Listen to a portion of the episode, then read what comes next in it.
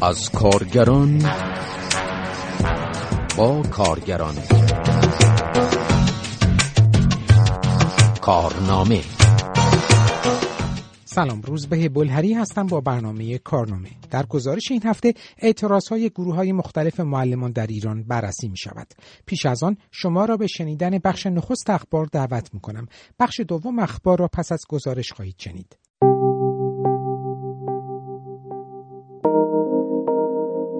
ده تن از کارگران پروژه‌ای شرکت استیم شاغل در سایت یک پتروشیمی بوشهر اعتصاب کردند. این کارگران به تحقق نیافتن وعده های پیمانکار اعتراض کردند و خواستار افزایش دستمزد و تغییر نوبت کاری به 20 روز کار و 10 روز استراحت بر اساس خواست کارگران و وعده پیمانکار شدند.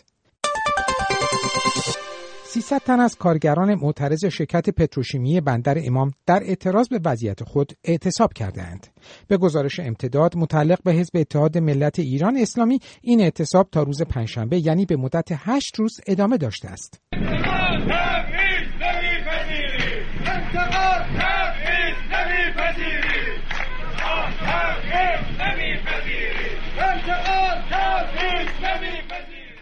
به نوشته امتداد کارگران به قرار گرفتن وضعیتشان زیر نظر شرکت عملیات غیرسنتی بندر ماهشر و خروج وضعیت از پتروشیمی بندر امام اعتراض دارند و خواستار نظارت دوباره شرکت مادر پتروشیمی بندر امام هستند.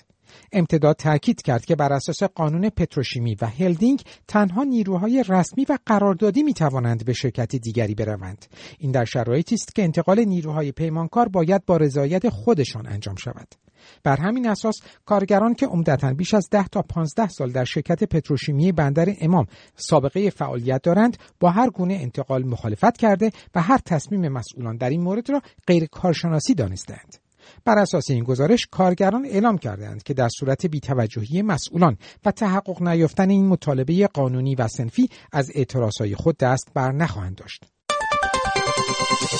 کارگران شرکت مارون صنعت تهران در شهرک صنعتی اشترجان اصفهان در اعتراض به تحقق نیافتن مطالباتشان اعتصاب و در مقابل محل کارشان تجمع کردند. اتحادیه آزاد کارگران ایران با اشاره به اینکه این کارگران دست کم دو روز اعتصاب کردند به جزئیات مطالبات آنها اشاره نکرد در فیلمی که از تجمع کارگران شرکت مارون صنعت تهران در شبکه های اجتماعی انتشار یافته گفته شده است به دلیل اعتصاب کارگران همه کارگرا اعتصاب کردم ماشینا همه بیرون رئیس شرکت هم حاضر نمیشه بیاد با کارگرای صحبت کنه شرکت هم دو روز خوابیده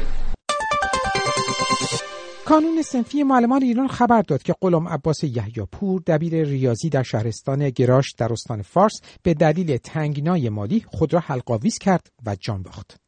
به گفته یک کانال تلگرامی این تشکل معلمان او از بانک تقاضای 50 میلیون تومان وام کرده بود اما قادر به تأمین 5 میلیون تومان سپرده پیش شرط بانک برای دادن وام نبود این معلم در یک نامه با درخواست یک میلیون دویست هزار تومان قرض از دوستش از او خواسته بود اگر در توانت هست بزرگی کن و یک و دویست فقط برای 48 ساعت کمکم کن تا وقتی وام ریختند تقدیم می کنم. اگر می‌تونی کمکم کن و دستم بگیر تا با خیال راحت مثل آدم اول مهر بتونم برم کلاس و یه نفس راحت بکشم.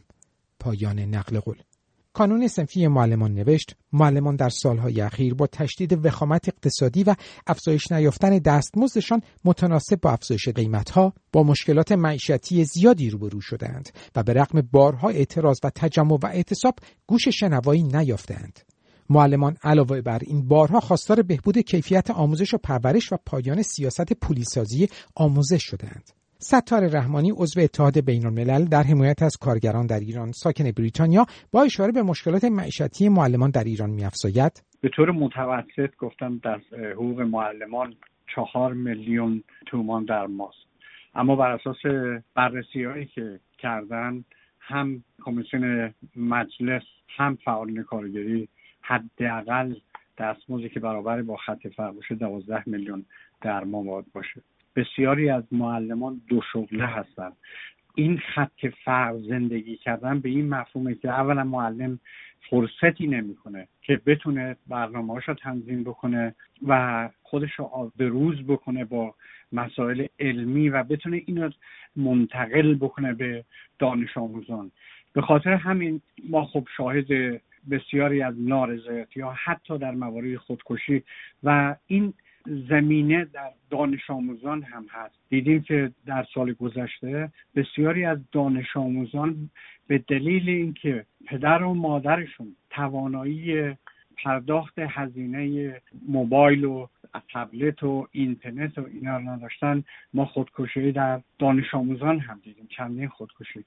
اگر مشاهده خودکشی ها اگر شاهد خودزنی هایی در معلمان دانش آموزان خانواده هاشون ببینیم این مستقیما پیامدهاش از سطح بسیار پایین خط فقر هستش که ناهنجاری های اجتماعی از جمله اون چیزی که از این برمیاد بیرون. در این حال در روزهای اخیر تجمع های بسیاری از سوی معلمان در شهرهای مختلف ایران با تمرکز بر اجرای لایحه رتبه بندی برگزار شده است. از جمله در تهران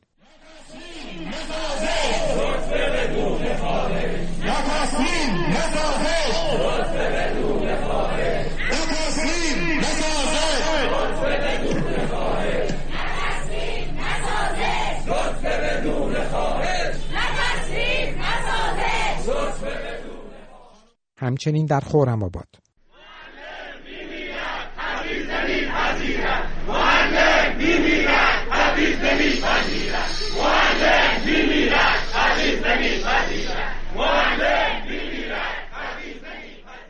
و در اهواز.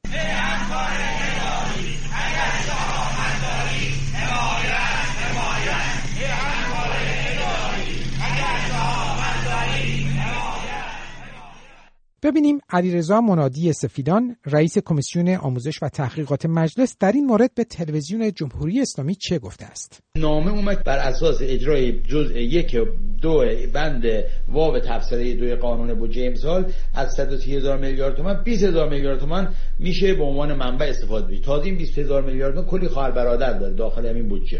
دستگاه دیگه کنار این هستن. ستار رحمانی با اشاره به اینکه بحث رتبه بندی موضوع جدیدی نیست و از سال 92 بدین سو مطرح شده است میافزاید اهداف رتبه بندی را در بر اساس خود گزارش آموزش پرورش وزارت آموزش پرورش اینه که میگن ما می‌خوایم کیفیت فرایند تعلیم و تربیت را ببریم بالا اطلاع منزلت اجتماعی معلمان رو ببریم بالا و نظام پرداخت هایی که شایسته معلمان هست اینا درست بکنیم. اما این یه بخش از این چیزه. سه تا صلاحیت برای طبقه بندی وزارت آموزش پرورش گذاشته. صلاحیت اول صلاحیت عمومی است گفتن که صلاحیت های استخدام اولیه و دارا بودن شرکت کار آموزش پرورش. صلاحیت دوم ای و صلاحیت سوم رو تخصصی گذاشتن که اینا باید شامل بشه. بعد اون وقت برای رتبه بندی اون فرمولی که گذاشتن این رتبه بندی رو به چهار رتبه تبدیل کردن. رتبه اول هر معلمی که وارد آموزش پرورش میشه بعد دو سال سابقه خدمت داشته باشه تا شاملش بشه. بعد برای رتبه اول. برای رتبه دوم 6 سال برای رتبه سوم 12 سال چهارم 18 سال و رتبه پنجم 20 سال که بعضی یه فرمول دیگه ای میدن. میگن نه اون 20 سال و 16 سال چهارم و پنجم. این عضو اتحاد بین الملل در حمایت از کارگران در ایران در این مورد که آیا بودجه برای اجرای طرح رتبه بندی وجود دارد یا خیر می‌گوید؟ گفتن ما 20 هزار میلیارد تومان به عنوان منبع. نیاز داریم این سازمان برنامه بودجه سابق اینا گفته. تا بتونیم این رتبه بندی قابل اجرا باشه. اما این 20 هزار میلیارد تومان در بودجه گفته که این خواهر و برادر داره. منظورش اینه که باید اموال رو یه سری اموال داریم اینا رو بفروشیم و تا بتونیم این بخش رو پیاده بکنیم. و در جایی از این لایحه رتبه بندی گفته شده که حقوق معلمان باید 25 درصد بیشتر از حقوق متوسط تمام کارکنان دولتی باشه. اینا وزیر آموزش پرورش قبلی گفته. و ببینید چقدر اینا اصلا کلا روشن نیستن سر این مسئله. بعد اون وقت اومده چیکار کرده؟ در بودجه 1400 اعتبار 5000 میلیارد تومانی گذاشته برای این برای کمیسیون آموزش پرورش تحقیقات مجلس. بعد اونا اومدن کمیسیون آموزش پرورش تحقیقات آموزش پرورش مجلس گفته نه ما 15 هزار میلیارد تومان برای این نیاز داریم. و جایی گفتن که سی هزار میلیارد تومان برای رتبه بندی بتونیم اجرا بکنیم هست. اگر کمیسیون مجلس بر همون رتبه بندی که قبلا اینا تصمیم گرفته این رتبه بندی بر اساس هیئت علمی دانشگاه ها تنظیم بشه یا متناظر با هیئت علمی باید باشه. اگر اینجوری باشه آقای قالیباف باز اومده گفته 160 هزار میلیارد تومان اعتبار احتیاج داریم. در حالی که کل بودجه آموزش پرورش برای 1400 116 هزار میلیارد تومان و عملا اومدن نتیجه گیری کردن که خب بنابراین ما مسئله رتبه رو نمی‌تونیم پیاده کنیم برای اینکه مشکل بودجه داریم. این از اون نکات که طرحهاییه که به هر صورت آوردن و برای اینکه اینو پیاده بکنن خب بر اساس تقسیم بندی هیئت علمی دانشگاه اومدن معلم رتبه رو پنجگانه تقسیم کردن. گفتن آموزش یار معلم بعد به ورود به خدمت بعد مربی معلم که باید هفت سال برای اینکه شامل حالا اون رتبه بندی اگر بودجه براش فرض کنیم بذارن باید این مربی معلم هفت سال خدمت سابقه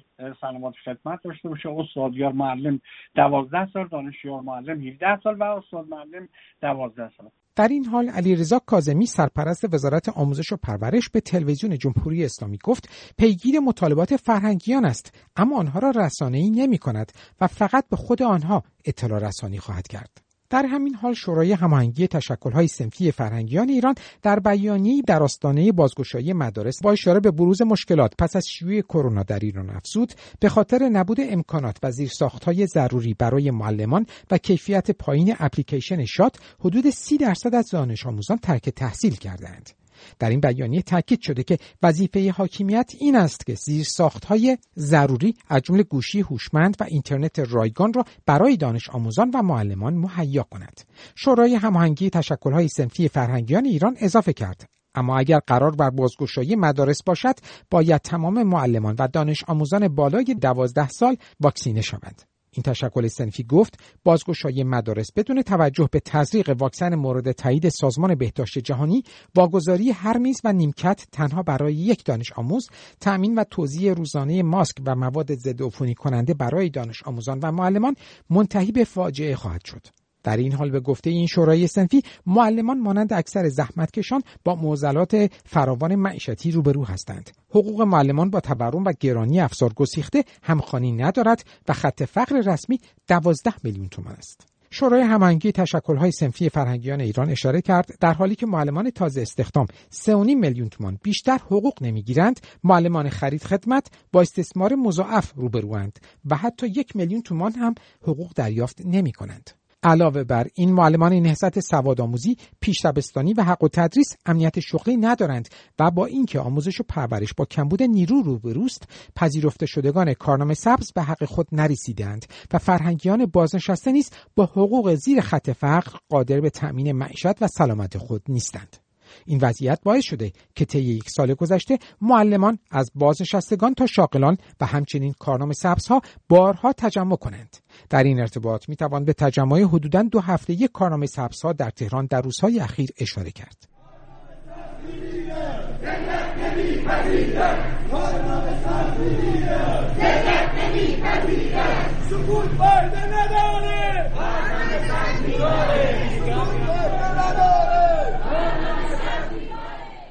شورای هماهنگی تشکل‌های سنفی فرهنگیان ایران با اعلام حمایت از تمامی خواسته های معلمان از جمله معلمان جوان و اعتراضهای سنفی و تجمعهای فرهنگیان اعلام کرد. دولت و مجلس به جای مشخص کردن منابع پایدار به منظور اجرای نظام رتبه بندی برای شاغلان و همسانسازی بازنشستگان در سالهای گذشته دست به وقت کشی زدند. این شورا خواستار پرداخت کامل و بدون تبعیض فوق‌العاده ویژه فرهنگیان مانند سایر کارکنان ارگانهای دولتی تصویب رتبه بندی بر مبنای 80 درصد حقوق هیئت علمی دانشگاه افزایش حقوق فرهنگیان بازنشسته بر مبنای همسانسازی و مطابق با قانون مدیریت خدمات کشوری از سوی دولت و مجلس شد.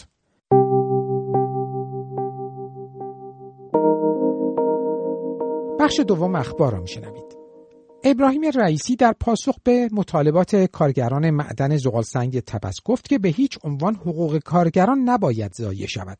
به گزارش خبرگزاری دولتی ایرنا رئیس جمهوری ایران که به استان خراسان جنوبی رفته بود به کارگران این معدن گفت که نباید نگران بیمه، دستمزد و سختی کار خود باشند. وی گفت 20 روز به پیمانکاران وقت می‌دهد که وضعیت زندگی کارگران را در این معدن متحول کنند و اگر این اقدام را در این مدت انجام ندهند اقدام لازم را انجام خواهد داد. ابراهیم رئیسی سخنی در مورد ضرورت حذف شرکت های پیمانکاری نکرد که کارگران پیمانکاری بارها خواستار حذف آنها شدهاند. پیمان شجیراتی کارگر سابق گروه ملی صنعتی فولاد ایران رئیسی در دیدارش از معدن زغال سنگ تبس فقط از لزوم پرداخت به موقع دستمزد و بیمه و سختی کار کارگران صحبت می‌کنه و نه حذف پیمانکاران و شرکت های واسطی که امروز مورد مطالبه کارگران در همه بخش است و در اونجا گفته که نظام پیمانکاری باید متحول بشه تا به هیچ وجه حق کارگران ضایع نشه. اینجا رئیسی صحبت از ساماندهی و تحول در فعالیت های شرکت های پیمانکاری می‌کنه و نه چیز دیگه بنابراین اگر نظر دولت رئیسی بر پاسخ مثبت به مطالبه حذف پیمانکاری ها بود خب می‌تونست واضح و شفاف اعلام کنه که دولت با کارگران هم نظره و یا لاقل این رو بگه که موضوع در حال بررسیه. اما می‌بینیم که به گفتن ضرورت تحول در فعالیت پیمانکاران بسنده می‌کنه که به نظرم این گفته حتی در حد وعد و وعید هم نیست. اما موضوع تنها صحبت های رئیسی نیست مقامات دیگه ای هم از جمله وزیر نفت و مجلس هم موزگیری هایی داشتن که وقتی این نکات رو در کنار اظهارات رئیسی قرار میدیم پی می‌بریم که مثل همیشه عناصر نظام تلاش دارن با اقدامات و حرف و وعده های نمایشی و شعاری کارگران رو فریب بدن. بعضا گفته میشه وزیر نفت قبل از انتخابش وعده حل مشکلات مربوط به وضع شرکت ها و کارگران پیمانکاری رو داده بود. در حالی که وزیر نفت تنها وعده ای که داده در مورد ساماندهی و رسیدگی به وضعیت ارکان سالسی ها بود و نه بیشتر. در حالی که خواسته و مطالبه کارگران نفت حتی همین ارکان سالسی ها هم برچیده شدن شرکت های پیمانکاریه. اما اینجا نظر رئیسی و وزیر نفتش تنها بر ساماندهی پیمانکاری ها و متحول شدن اونها در نظام پرداخت دستمزد خلاصه میشه.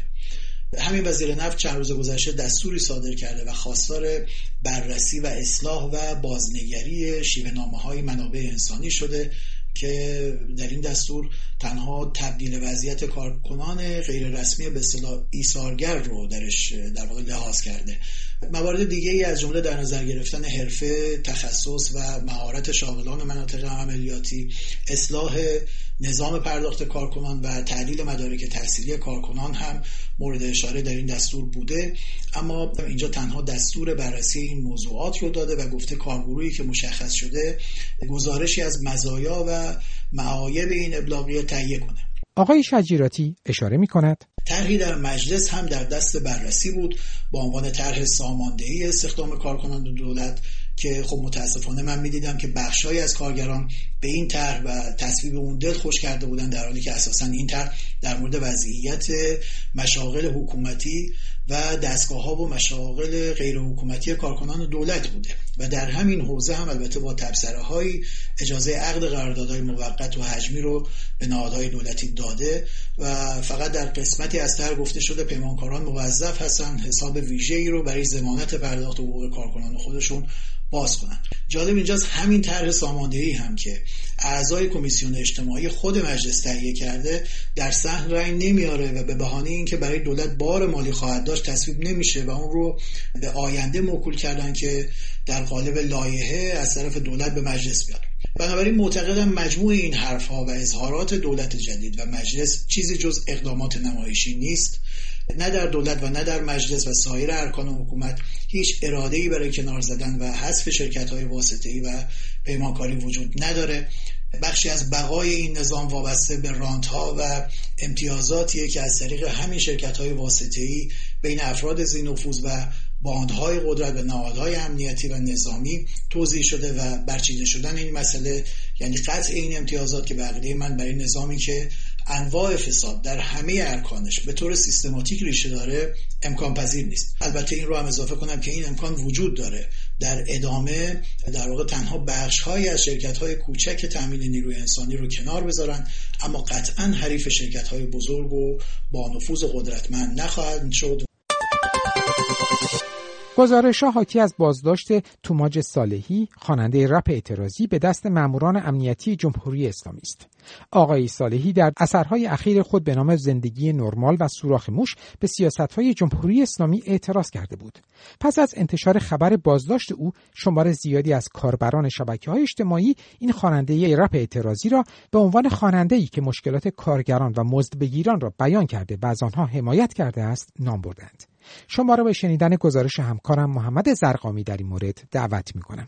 توماج با دو موسیقی رپ بیش از پیش شناخته شد زندگی نرمال و سوراخ موش ربهایی که نزدیکی آن با زبان بخشی از معترضان به جمهوری اسلامی در اعتراضهای خیابانی دیماه 1396 و آبان ماه 1398 که با خشونتهای دولتی متوقف شدند غیر قابل انکار است. بله بله قربان. زندگی نرماله یه سال کار کار کرد. یه شب شام کفاره بله چشم قربان. زندگی نرماله به جز اینم نمیگیم. مبادا کی جرم باشه؟ بله. همان چیزی که کاربران شبکه های اجتماعی را بران داشته تا صدای بی صدایان را به نام او سکه بزنند. توماش در متنهای رپ خود بیمهابا به همه جریانهایی که به اعتقادش در دوام و بقای وضع موجود مؤثرند مانند تیری از کمان رها شده حمله می‌برد. گوشدار و برنده. این خواننده رب که عقبش به محله سید علی خان اصفهان برمیگردد به گفته اقبال اقبالی دایی خود نه کنشگر سیاسی بود و نه برانداز. تنها می‌خواست صدای مردم کف خیابان باشد. خشم جاری در متنهای اعتراضی توماچ هم از همان جنس است. اعتصابهای کارگری، فساد دولتی، اعدام و زندان و بسیاری از مسائل دیگر که این سالها بر دل مردم کوچه و بازار تلمبار شده است. در این میان او گهگاه و بیرو درباسی پای برخی نامهای حقیقی و حقوقی را هم به میان می‌کشد. همان نامهایی که از پی هر رویدادی در معرض قضاوت شهروندان معترض مخاطب توماج قرار گرفتند. اگه دیدی درد مردم و ولی چشاتو بستی. ظلم به مظلوم رو دیدی و از کنارش رفتی. اگه از ترس یا واسه منفعتت خوده کردی تو هم هم دست ظالم هستی تو هم مجرم هستی. اگه خودتو بخواب جالب این که اعتراض جاری او وقتی با نوستالژی بیژن سمندر انوشیروان روحانی و هایده هم قدم می شود اندوه نوستالژی را کنار می‌زند تا حرفی فراتر از آن را قصه کند. هیچ چیزی ثابت نمیمونه. نه یا خوب میشه یا بدتر کی می‌دونه. کل دنیا توی دستمونه. یه قطره دریا رو پر موج می‌کنه. یه قطره دریا رو پر موج می‌کنه. به یاد خونه همه دلامون خونه. هرگز باور نداشتیم دنیا اینجور بمونه توماج از قرارداد بحث برانگیز 25 ساله میان ایران و چین هم در کنار روند نابسامان واکسیناسیون علیه همهگیری کرونا غافل نمی شود چطوری فربه؟ چطوری قدرت منطقه؟ چطوری قره؟ معتبرترین پاسپورت چطور مرزت خاک فروش دریا فروش چطوری؟ توماج صالحی از طالبان و حضورش در افغانستان کشور همسایه ایران هم نمیگذرد و از آن به تندی عبور می کند رو کن دست تو طالب. ببینم قرار مچ مجاهد تو بگیرم. زد که یه مظلوم افغان بلند بود. انقدر که منم از ایران شنیدم. رو در یکی از آخرین نوشته هایش در شبکه اجتماعی توییتر که در تاریخ 20 شهریور ماه منتشر شده فاصله بین ما در اینجا بخوانید. شهروندان معترض و شما که مقصود باید همان حاکمیت باشد را دریای خون می‌داند. در دنیای متنهای توماج صالحی درد بخش اعظمی از خورده روایتی است که بار خشمی را به دوش می‌کشد که زاییده یک ترس است. ترس از خفه شدن در برابر اراده آن که شکنجه می کند به بند می کشد و می کشد اما او در برابر همه اینها سکوت نکرده و آخرش می نویسد هیچ وقت نگران نباشید. فقط اطلاع میدم. تهش مرگه. میگه خودت که می‌دونی. تعارفم نداریم اون قلم داره میباره مثل برای بهاری. سوادت از کافی دایره لغات اضافی به تصویر می‌کشی. درد و مثل یه نقاشی میگم. منم مثل تو هم تیکه چرکی از زمینم. خیلی چیزا دیدم یکم فرق می‌کنه دیدم باعث شده تو این صفحه یه سیاه سفید شم دست قلممو بگیرم یه گوشه بشینم. دنج.